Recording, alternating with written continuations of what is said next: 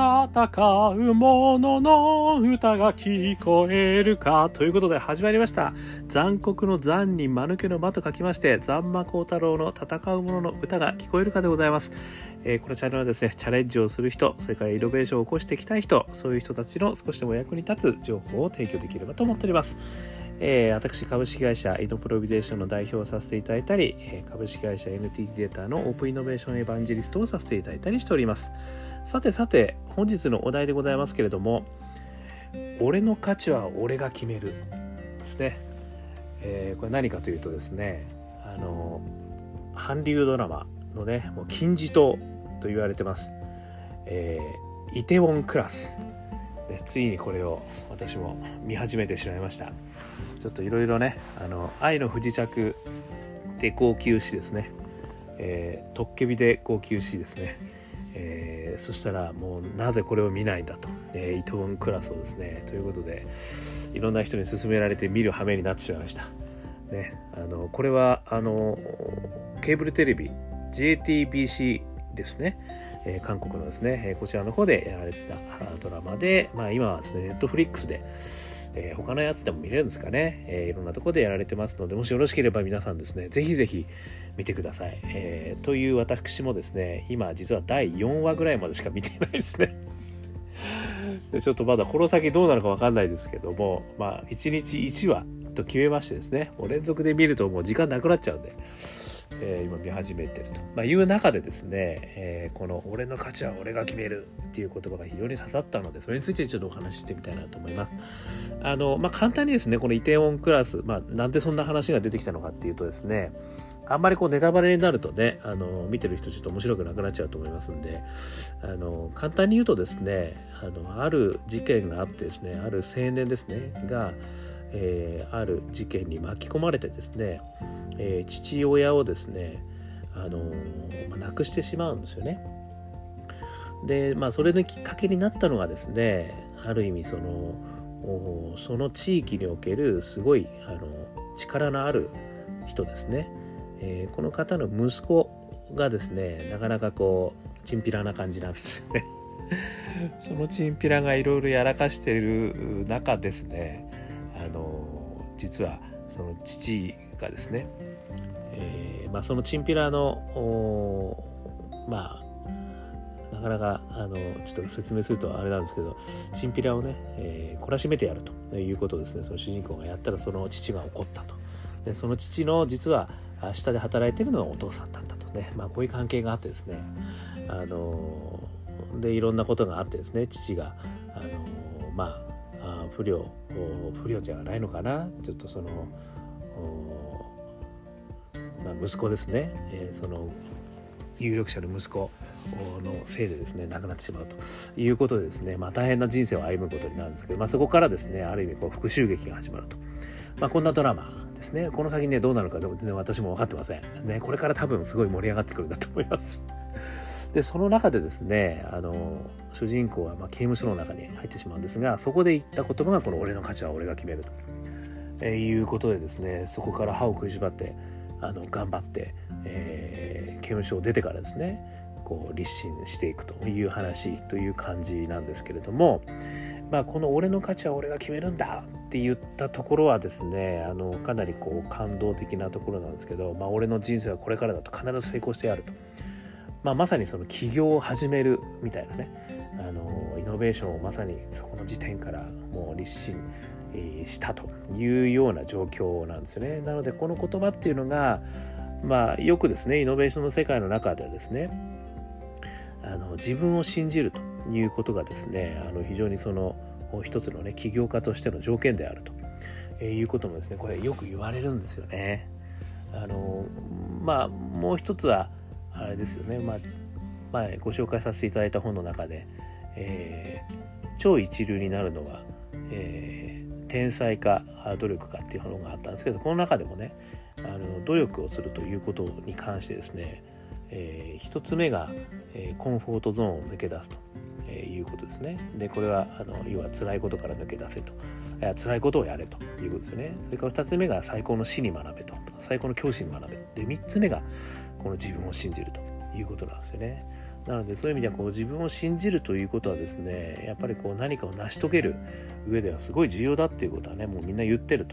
ということですよね。ただですねまあこれは私もよくいろんなところで言うんですけど3つ目の条件ですみたいなこと言うんですけど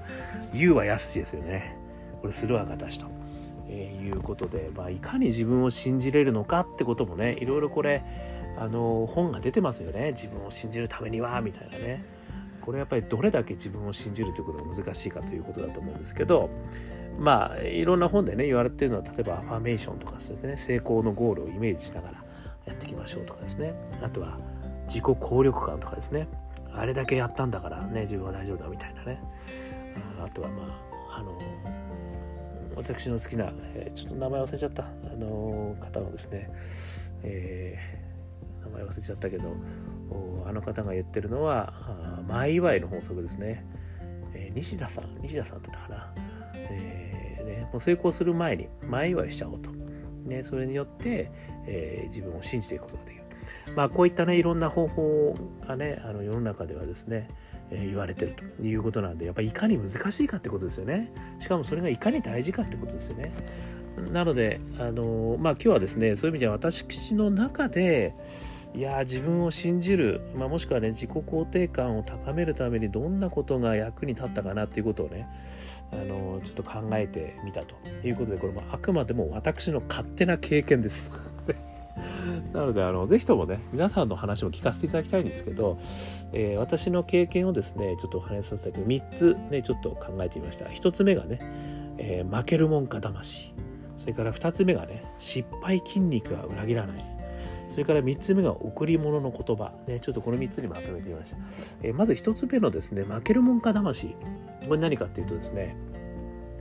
あのー、何かですね、やっぱりその自分をこう奮い立たせるような、あのー、ことがやっぱりあった時にですね、こ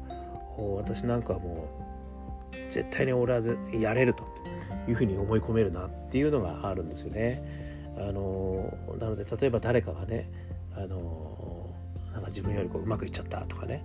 例えば野球部の中でねあの誰かがレギュラーになったと。で俺はレギュラーにならなかったみたいなね。そこでこうふつふつと湧き上がれるもう泣きながら湧き上がりますけどもう負けるもんかと。俺はもう何としてもやり遂げてやるぜと。次こそはレギュラー取ってやるぜみたいなねことになるわけですよね。なんかそういったことが、あの結構実はあ私の原動力になってると。えー、いうのは一つあると思うんですよね。まあ、負けず嫌いであるというのはそんなに負けず嫌い、まあ、負けず嫌いなんだと思いますね。やっぱり負けるの嫌ですよね、誰だってね。誰だって負けるの嫌だと思うんですよね。だからそういった場面になると、こう、あの本当にこう、俺、俺はやってやるぜ感が出てですね、まあ、自分を信じると。ね、なんか自分を信じるというよりも信じる信じないもう別としてやるやってやるぜ感がもう出ちゃうって感じですからねそれじゃね。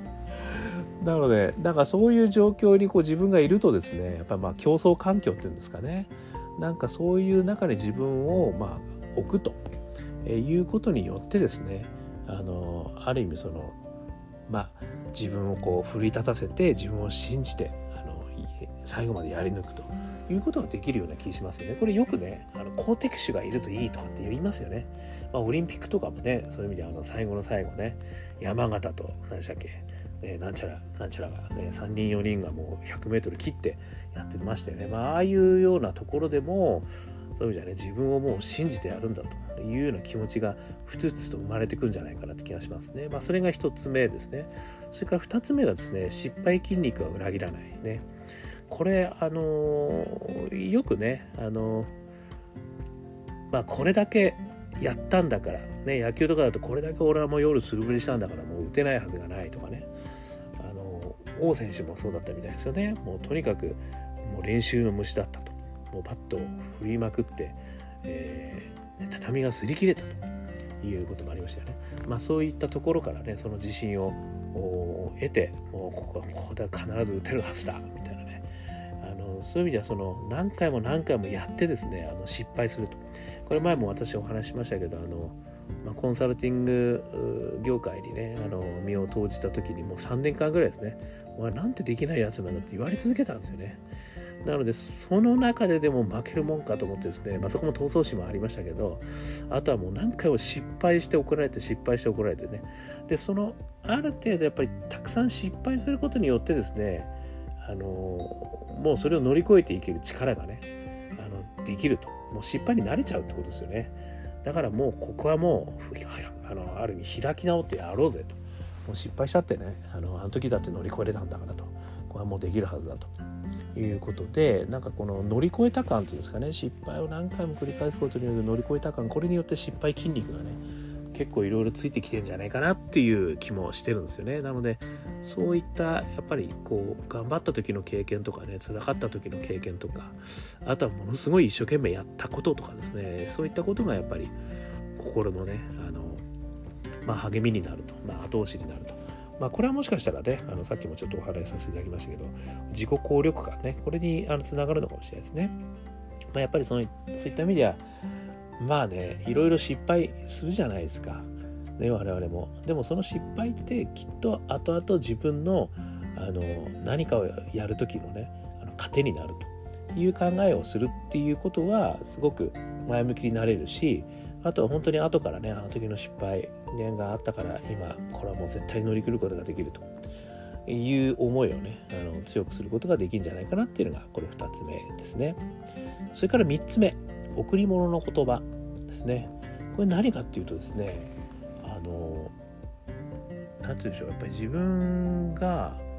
尊敬する人だったり、自分を信じきってくれてる人たちの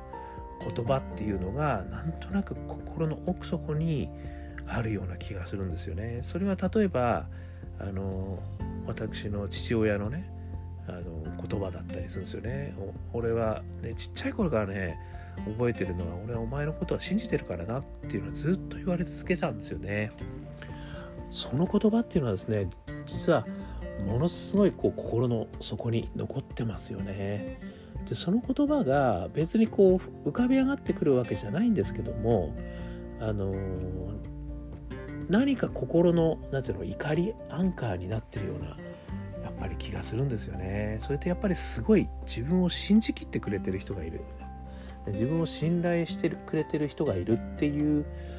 なんかその気持ちっていうんですかねこの気持ちがあるかないか、まあ、これが自己肯定感